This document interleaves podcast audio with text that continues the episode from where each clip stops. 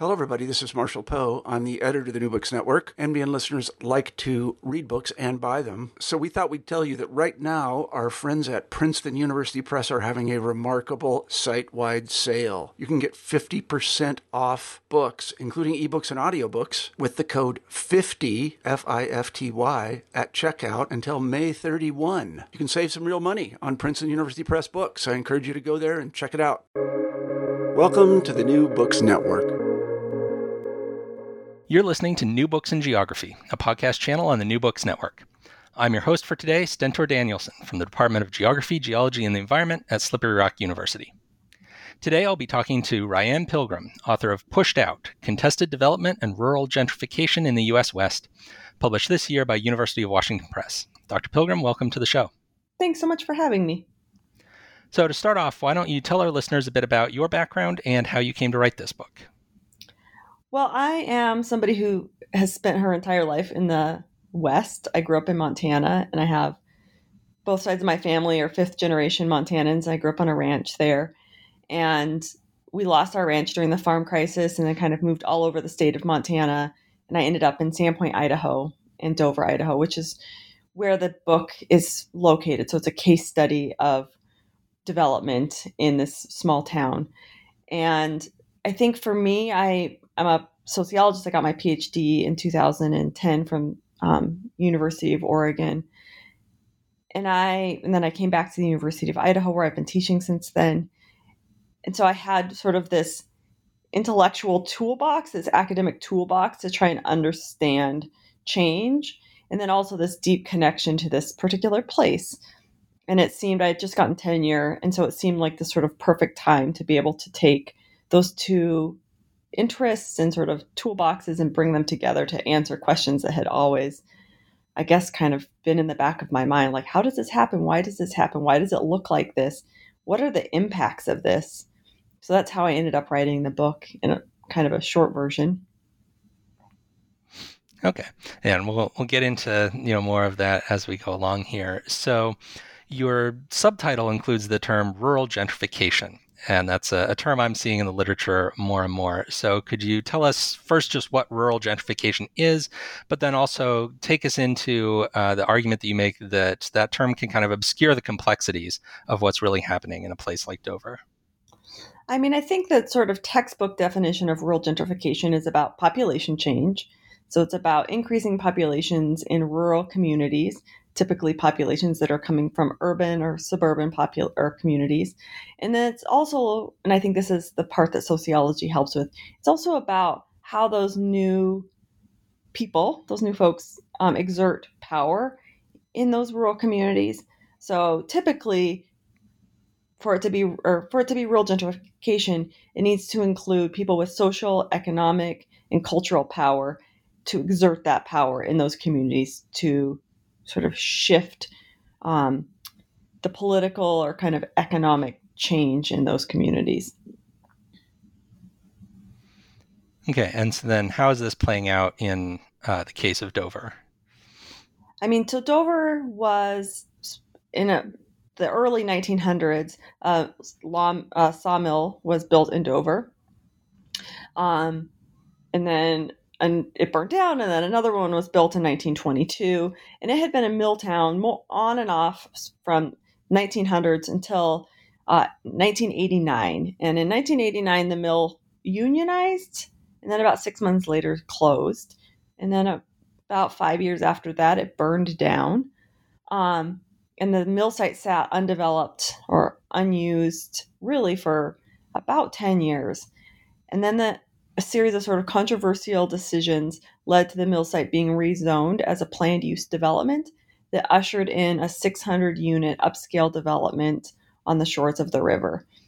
And I think one of the things that was really interesting for me about this using this community as a case study was that it was actually the city council in Dover, which was made up of working class, blue collar, and pink collar um, community members who had deep, deep roots there, who theoretically had control over the zoning in that community and over the mill site. And so they could really decide what the future of their community looked like. And it when the development was put in, it radically altered the community. It altered the city council, for example. All of a sudden, it's a pretty small town. There's 600 units being built. The city council is no longer made up of the folks whose parents grew up in the mills or who were working on the railroad, right? It's all of a sudden being run by somebody who owns a giant mansion on the bluff that they all used to play on. So, trying to understand why did this happen, especially when on the surface, it seems like local people have control. Yeah, and there were some interesting dynamics that came up as well because you've got Dover as this sort of tiny little town that's next door to a somewhat bigger, at least, city of Sandpoint, and that played mm-hmm. into these things as well. Yeah. Um, yeah, Sandpoint. Of, I mean, Dover. So, and yeah, I don't want to bore your listeners by oh, all oh, no, the no. minutia of the political economy of North Idaho. But yeah, so Sandpoint is sort of the big town, and then there's all these little satellite towns around. And you can imagine back before roads were as well established and cars were as able to travel as easily, that these communities really saw themselves, even though they're only two, three miles apart, as separate and distinct entities. Yeah, so one of the things that's really interesting about North Idaho although I wonder if this is true in other places too, is that our infrastructure is highly individualized. So, like the city of Dover, so at the time, actually, the, a lot of this was happening. It was not even an incorporated city; it was just a community of Dover with, you know, a sign on the highway. And but they had their own water system that was from the mill, and so a lot of those communities were getting their water directly from the mill. And I've had some people try to tell me, like, well, you know, it's not a technically a mill town, or it's like I'm not arguing it's a mill town in the sense that they were using scrip and things, but some of their infrastructure and a lot of their community identity came from being part of this particular, you know, economic base, this mill. They were getting their water from it, they were getting their sewer from the Rocky Point Sewer District was essentially like the Dover Sewer District. And there's a lot of towns around. There's Laclede, there's Sagle, there's all these little towns. They all have their own water districts and sewer districts. And there was a moment where, and this infrastructure is super important to the story because it was really, in a lot of ways, this infrastructural decline in the community. The mill gets sold, and all of a sudden, the city of Dover doesn't have any water. They're under a boil order for six years. Um, that they had to make some big decisions. in the city of Sandpoint, and we, when I'm saying city, it has 8,000 residents, but it is considered sort of the major city, um, was trying to annex communities. So they were telling Dover, like, sure, you can, we will hook you up to our water and sewer, no problem. But now you're part of Sandpoint. And so there was this really, this sense of identity that this, no, we're not from Sandpoint, we're from Dover. And so we will rebuild all our own infrastructure so that we don't have to be um, pulled into your community and then you have decision making power over us. So there were these really interesting, like regional or like hyper local politics kind of playing into what happens in this particular community. Yeah, and you were you were even talked about that being kind of like a, a thing that played out among the kids in the school because mm-hmm. the, the school districts were consolidated and so you know the Dover kids and the Sandpoint kids like saw each other differently.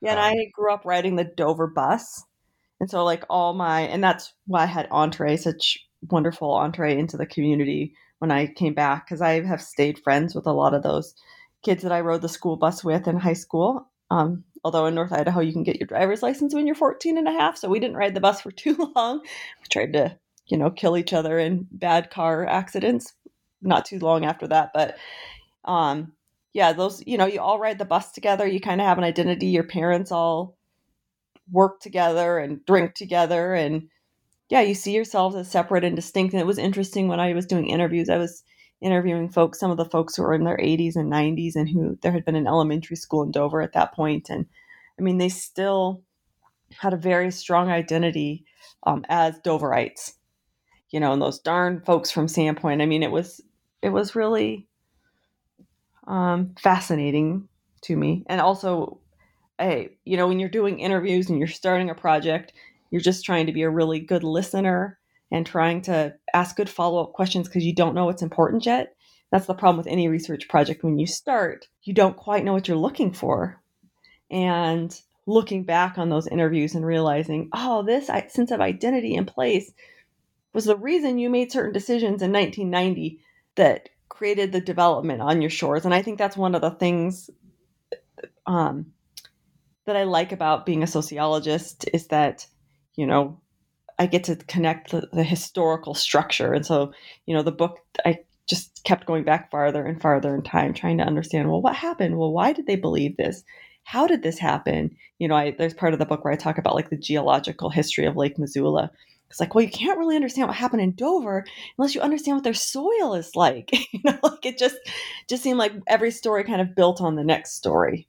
Yeah, I think you do a really good job of that in the book that you know, a lot of books will present some of that as kind of just part of the intro and then immediately move on to like the thing that they really care about. But you make it clear how every step of what happened in Dover built on the previous step, going all the way back to the Ice Age and this glacial lake that that shaped the landscape of that uh, that area. So you joked a little bit ago about, you know, people might be bored hearing about the political economy of North Idaho, but I actually think that was a really interesting part of uh, the book. And so for our political economy nerds here, I actually wanted to ask you about some of the theoretical perspective that you're bringing to the book, uh, because you're you're drawing a lot on some of these classic uh, political economy theories uh, coming in, including from geographers like David Harvey. Mm-hmm. And so I was hoping you could tell us a bit, you know, about how these theories help you understand what was going on in Dover. And also was this something where like were you already like you know a, a, fan of david harvey and you brought that theory to this? Or was this something that emerged out of the you know the things that you were learning about the town? Or kind of how did you bring the theory and the case study together for this book? Yeah, I no, I'd never heard of David Harvey until I started, until I was about, I'd collected all my data actually, and I was trying to make sense of what I saw. And I am quite familiar, you know, I have done, read all of Capital many times. So I was very familiar with Marxist theories of the economy and am pretty compelled by them. And, but I hadn't really, I mean, I knew, yeah, this is exploitation, right? Like I hadn't really gotten too far beyond those. And I wrote an article, I'm trying to think where I published it. I think um, Society and Natural Resources, and it's about sustainable farming and rural gentrification. And one of my reviewers for that article told me, well, you really need to check out Harvey's theory of the spatial fix. And I was like, okay, fine. You know, you get those kind of reviews sometimes. Yeah, I will go learn this whole new theoretical paradigm. Why not? So but you know, I started reading. I was like, oh, this is really fascinating. And I, it just suddenly, like to me, the two stories, or like his theory and my case study, just seemed like these perfect overlays. And I did a presentation for a conference and tried to just and tried to like take the different pieces of Harvey's theory and overlay them on my project, like very in a way that you can't do in a book at first, right? You have to like take the chunks and overlay them and understand them very broadly before you can dive deep. And it just seemed like it made the whole story make sense. Because one of the things that was really there were two parts of the uh, of the process that I just really struck me. So the first part was that nobody. So I went to high school in Idaho, and I didn't know any of the history I needed to write this book. None. I didn't even know where to find it. And it was I found the history that I needed to contextualize things in really obscure places that are not easy sources to locate, like um, books that were written by the Idaho Transportation Department by historians that were trying, you know, just that kind of stuff, like hunting down these sources. And it really upset me that I didn't know my own history and that I didn't really even understand what tribal nations had lived in North Idaho and I realized that it's not because I didn't care and I'm not a good researcher, it's because they're so obscure. I mean, especially like indigenous history in North Idaho, the um, the Kalispel people who lived in the Oreille watershed essentially got split up into three different reservations and then renamed. And so it's like, why, you know, it's confusing because it's confusing. So, you know, thinking about that part of it, like that's primitive accumulation. And I most my research has been on agriculture and sustainability and kind of subsistence agriculture. And so I'm really compelled by the idea, or I really, mo- I think most understanding geography or sociology and, and space and place requires an understanding of primitive, primitive accumulation, right? How does wealth get created? And it was like nobody's talking about the timber economy in North Idaho as primitive accumulation and that it was at the on the backs this barbaric system on the backs of the Kalispel people. So trying to under so that part was pretty straightforward, right? That primitive accumulation part, which I think Harvey um, talks about building a space for capitalism and primitive accumulation. I'm sure that somebody's going to write me an email, tell me I don't understand that there the sophisticated differences between those things, but you know, more power to you. Send me the email. But you know, in my mind, I was like, oh, these things kind of they're parallel. Um, but then the in the so they build a space for capitalism, but then Harvey talks about the needing to destroy that space. And that was the part that I hadn't really been able to understand what had happened in Dover. You know, like here is this this community that had been built up and then they're facing all these crises. So their water system was provided by the mill. And when the mill was sold in the late 80s, early 90s, the residents got a letter that said, quote, that the purchase of the land, that the, the water system was, quote, incidental to the purchase, and the developer was no longer going to provide water to the community. Um, and the community fought it. But, you know, like, so they have this water crisis. Their sewer system is red tagged. They have this bridge that's coming in and out of the community that goes over the railroad tracks where two by two, two foot by two foot chunks of concrete are falling off the bridge, like down below.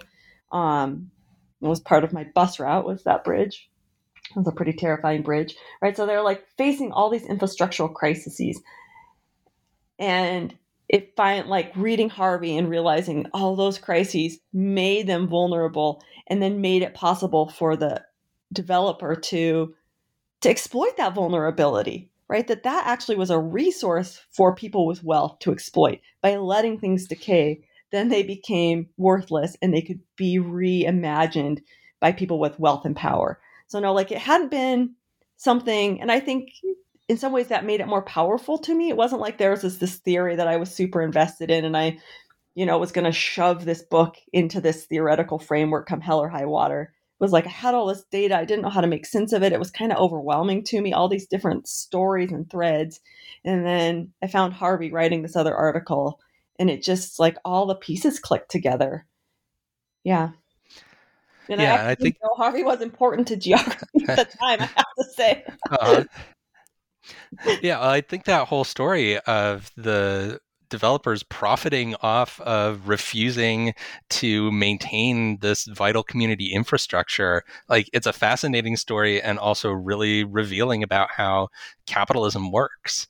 Um, yeah, and that, like, oh, it just galled me was that the people of Dover got loans or they got grants for low income communities to rebuild their water and sewer systems.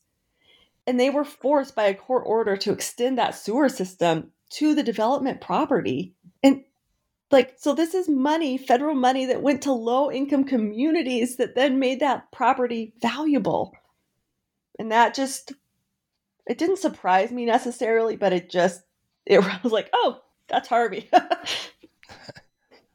yeah, the sort of big, powerful interests can take advantage even of things that are supposed to even the playing field mm-hmm. with people who are less powerful. Mm-hmm. Yeah, and I will say, as someone, I just finished teaching an economic geography course this past semester, and then I got a hold of your book and started reading it, and I had taught my students about some of these concepts that you're using in in the book and some of these things coming from people like Harvey.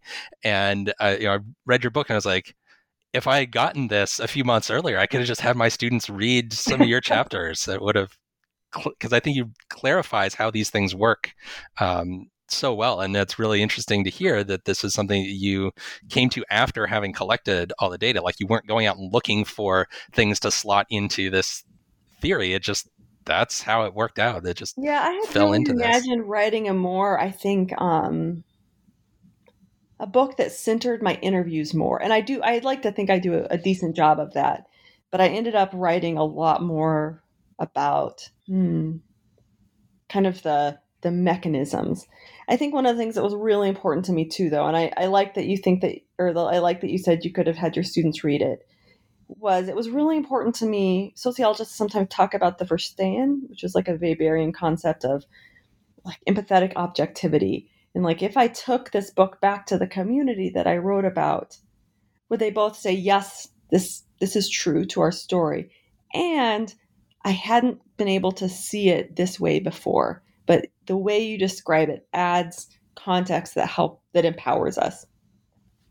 And so I was really conscientious in the writing to try and write a book that anyone I interviewed could pick up and and read and feel like I had made sense of complicated stories in a way that did justice to those stories and left them complicated, but also that was written very clearly. So that was really, really important to me. Yeah, and I know the book has like just come out, uh, but have you had a, a chance to share it with people in the community and get their feedback or reactions on it? Yeah, I have. I actually, they did a book signing for me in Sandpoint this weekend, which was really, I don't think, I'm not sure academic researchers or do book signings, but you know, it's like it's my hometown. They didn't care. So, um, and some of the people in the community have already read the book. I don't know. They seem to, one of them got it before I did. And they have read it, and I haven't gotten any negative feedback. Um, mostly what I've heard is that it's just such a sad story. And it reminds them of all those sad feelings they had, but that nothing I said is inaccurate and that they realized what they were up against in a way that I think it was hard to understand when you're in the middle of a battle. Being able to step back and look at everything they did.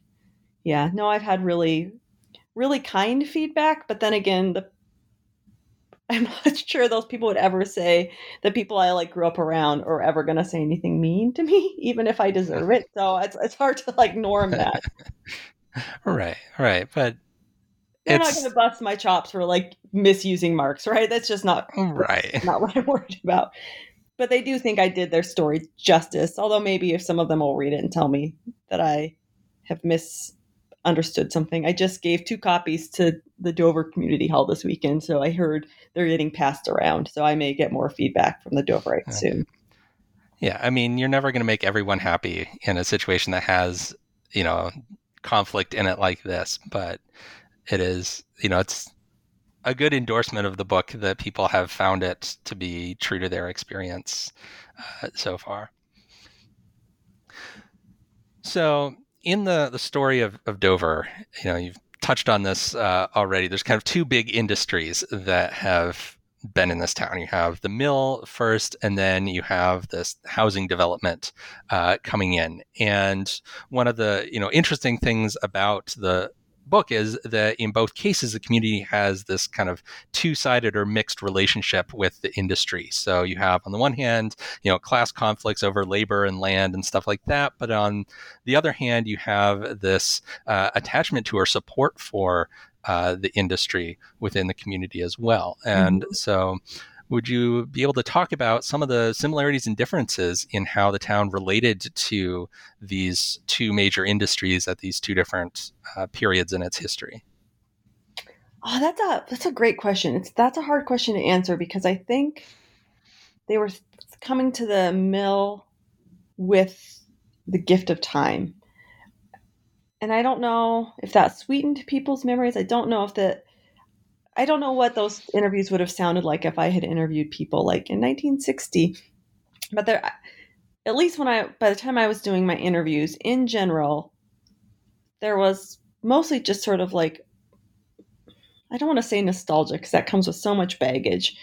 It implies that like it's not true, right? Um, or there's elements of it that aren't true. But the stories that people told about the mill were largely warm stories. They stories about a really a lot of pride. Um, and I think for a long time the mill had provided fairly good labor. I think one of the things that was a little complicated about the story in Dover was it was never the, one of the big mills, and so it was kind of it was open and closed and up and down, but there were always other places to get good jobs. That the mill in Dover was kind of an example of the work that was available more broadly. Yep, you can't get a job in Sandpoint, just go to Laclede or, you know, go out to all these other little towns that had mills. So there was always work. And it was pretty, especially by the time, like by the 1960s and 70s, it was pretty good paying work. It had good, um, good uh, benefits. One of the things though that I found really fascinating, the way it connects to the to the development, was that everybody knew that it was a very um, ecologically destructive place in the turn like so one of my favorite interviews was i think i i can't remember what i gave him as a pseudonym. I think i said john zahner but he was like he was telling me about all the horrible stuff the mill had done like throwing big barrels of adhesive that had gone bad, like directly into the lake and burying stuff they weren't supposed to bury and stuff. So when there was resistance to the development by this group of people in Dover who had moved there more recently and they were much more ecologically minded. So they were trying to make the argument like we can't get rid of the we can't fill in the mill site because it's the site of important natural resources like wetlands. A lot of the people who'd worked in the mill and who'd grown up in Dover were like, "What are you talking about? They have buried adhesive over there. They're like, eh, that is a, a super fun site, right? So like this inability to connect over the import, what made the mill site worth protecting. Um, and when we think about the development, I don't even remember entirely what your question now is. I've just been talking so much. That's all right. You keep going, and I'll circle back if you uh, miss any parts of the I question. You but you were asking me like, what was the tension over the development? Yeah, about the similarities and differences in how people related to the mill and to the developer as these two yeah, big industries in town that both had sort of mixed feelings from the the community. Yeah. And I guess too, the mill like gave people a sense of identity. Even if you didn't work at the mill, Dover was a mill town and you were from a mill town. Whereas the development I think in the town of like among the old timers in Dover, the development at least gave them the sense that this community that we built, that we spent generations of our family have worked to build, it's going to stay on the map. It's going to look different, but there's going to be a little spot on a map that says Dover, and we will be able to say we made this. At the same time, the development is culturally and economically and socially so different from the old community that there's it's like there's two different towns. And i mean i think it's interesting when i was doing my interviews one of the things i ended up coding for was just the different names. Like the community didn't see itself the town doesn't call itself dover right? There's like the development which in my book i call mill lake and the town which or the old part of dover which they call old dover. Um so just this like and even you know i'm not a geographer but i like to pretend I am one sometimes, maybe. I mean, just the spatial organization of the two communities was so fascinating to me that the way the development, I mean, the development kind of encloses two sides of Old Dover. We can think of Old Dover kind of like a like a box, you know, like a it's on the grid system. It's set pretty far back from the lake and the river because it, that part of the lake and river used to flood sometimes. Um, and then the, the development is kind of built around those two sides of Old Dover. And but the they don't those communities their roads don't come together. They're built like with their backs to each other. I'm just like the spatial layout of the community is fascinating in terms of the ways that they are built to really be like two separate communities. Um, and some of the old time residents told me, like, yeah, now the people in the development are calling Old Dover do over just um so i think it just there's a lot of tension. I mean, maybe tension is gives too much agency to everybody or like too much thinking or like that, it's an active process. I just think that it's like they don't even interact at all. So you you'd have to interact maybe for there to be tension. Yeah no say we geographers are happy to you know welcome anyone with an interest in geography whatever your degree is officially in um, so we've kind of touched on this that you're doing this research on the community that you grew up in. And so you have very personal connections uh, here.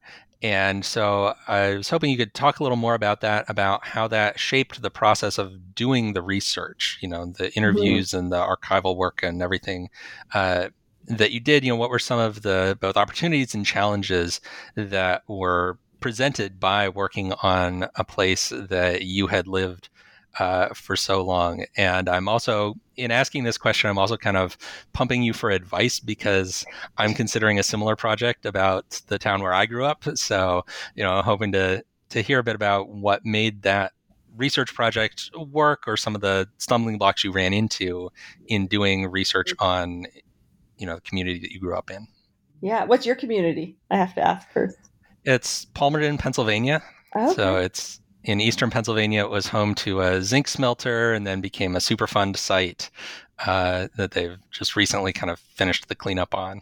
Oh, interesting. Okay. Um, you know what's? I think one of the things that worked well for me is I think I had insider outsider status in Dover.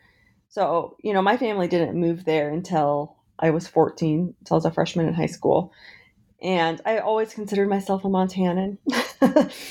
Um, I think because most of my family's still in Montana, but my mom has stayed in Sandpoint, and she is sort of like a local character. she writes a newspaper. She's the Sandpoint Eater for the Sandpoint Reader, so everybody knows my mom. She's like the world's friendliest person. So, like, that helped in the sense that I'm, you know, the introverted academic type in my family and everybody else is not that type in my family. And so when I told my mom I wanted to write this book and I was like gonna have to get interviews and stuff, she's like, Oh, those guys are always down at the bar. If you give me money, if you pay for my cocktails, I'll get you interviews. like, okay, deal. I will happily pay your bar tab if you will give me interviews. And I have never had a more effective research assistant. She got me interviews that I could not believe these people were talking to me. And everyone has a pseudonym in the but like people who are very involved in the process. And you know then i'd interview someone be like oh you think you get this person? Oh yeah i can get that person for you. So my mom was really really helpful in the process. On the other hand she still lives in this community. And some of these things were highly controversial that I was writing out, way more controversial than I had intended, right? I had thought I was doing interviews and going to write this story about what it's like to be left behind in an economy. And I thought that was it was going to be a sad story, right? Mm. But it was going to be a story about these forces that were outside of out, you know, these structures that are outside of our agency that Im- impact us. And it was actually a story that involved a lot of local actors and some who have long-standing reputations in that community and you know, I didn't want to negatively impact those people, people I care about who, um, you know, I had interviewed. And even if they have pseudonyms, people know that I'm connected to them through a couple degrees of separation or something. And so I think it gave me, it was really challenging to write in a way that I was both always asking myself, is what I'm writing true? Um, in like big T and little t sense. Like, are people going to read this and say, yes, this is true? Do I have? It also really pushed me to always triangulate my data. So I'm pretty obsessive in the book about like doing an interview and getting some weird piece of information. And then I found out that all the archive or all the newspaper archives in Sandpoint were digitized. And so if I did an interview and someone said something that seemed a little out there to me, I always made sure before, and a lot of stuff didn't make it into the book, that there was a newspaper article or some other source to back up that claim. You know, so I think it pushed me to to take all my training as a social scientist and put it into practice. That like this was an example of a time I had to to make sure that I was absolutely using best practices, thinking about power dynamics, thinking about like, yes, this person told me this thing during an interview. But I know what it's like to be sitting in an interview and people sometimes say things that they aren't in their best interest to reveal.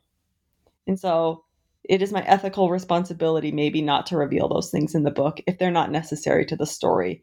So I really had to push myself, like, you know, this is a juicy detail or this is sort of salacious. And, But that's not my job as a social scientist is to repeat those things. My job is to try and offer a understanding of the world that ha- allows us to build better worlds, I guess. And so I found it to be really, really challenging. Like it was easier, it was the easiest like data collection I've ever had. But then on the back end, trying to be really, really ethical and compassionate and rigorous in my analysis. I, it pushed me in a way that I've never been pushed before as a researcher. Okay, that's all good, and I think a lot of that comes through in uh, in the way that you write in the book. I hope so. yeah. Then uh, one more aspect of uh, the the case study that you're writing about that I wanted to ask about is that so the town of Dover is 90 something percent white. I forget the exact uh, census numbers that you you give in there. Right, it's the overwhelmingly white population yes. currently. So how does that aspect of the demographics here shape what is happening in Dover? Man, you're asking such good questions. I mean, I guess that's your job, but I mean, this is a story about whiteness.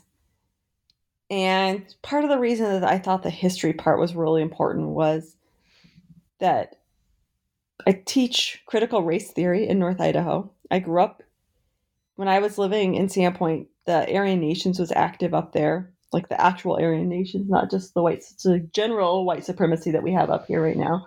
Um, and I remember them handing out bulletins or like these little cartoon books at my high school while you were waiting to get on the bus called the Holocaust, how the Holocaust was made up.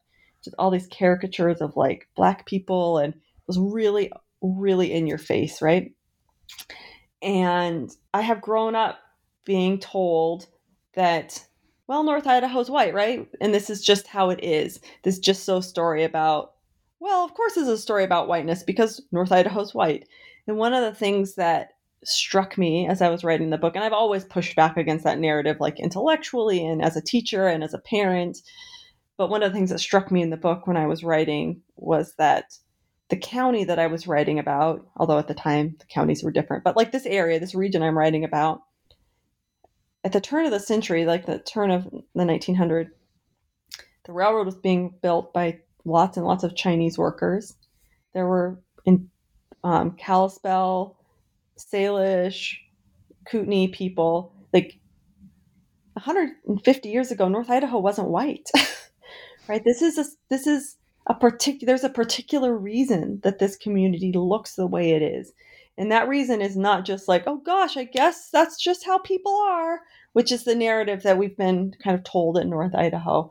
So part of the book was about not being heavy-handed about that, but just trying to point people's attention to the fact that yes, this is going to be a story when it's when we start talking about what happens in in Dover. It's going to be a story that's about whiteness, but it's not about whiteness accidentally.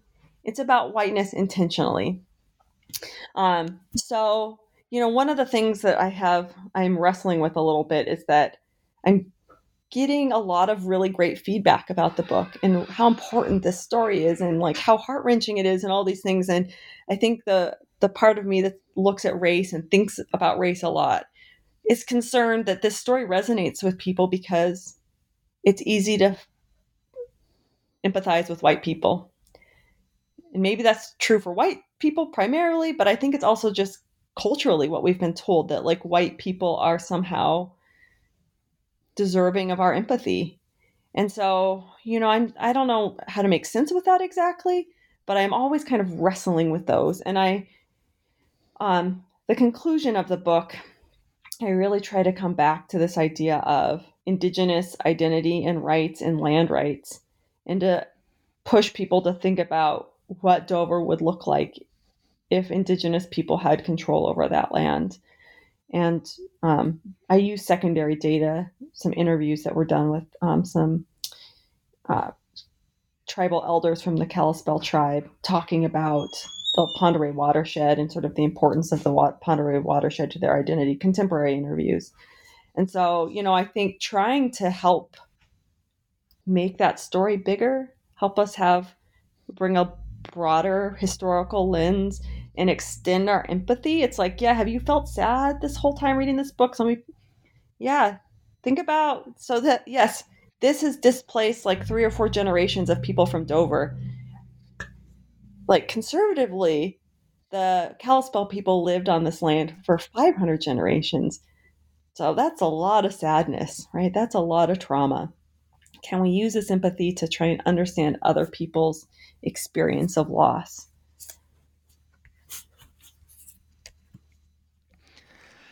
Okay, so I think we've gotten a, a good sense of uh, what readers are in store for if they pick up this book. So I want to end by asking you what you're working on next. What projects are you taking up now that this book is completed? Well, I have had a long standing research agenda looking at women in agriculture. And I don't recommend it, but right as I was, I had been on sabbatical trying to finish this manuscript. And like right, right at the end of that process, I found out I had gotten like a half a million dollar afri grant to study women in ag I was going to be done studying women in ag and then I got this grant, and so I'm back to studying women in ag We just did um, focus groups around the state of Idaho. We have 700 uh, surveys from women in ag in Idaho. So that's one project I'm working on, and I think I'm going to now. One of the things I'm really excited about this project is that it has a big extension compete piece. Um, and so the, I'm working with extension educators to build trainings for women in ag in Idaho to sort of support their efforts. So that's exciting. That's probably going to continue going for quite some time.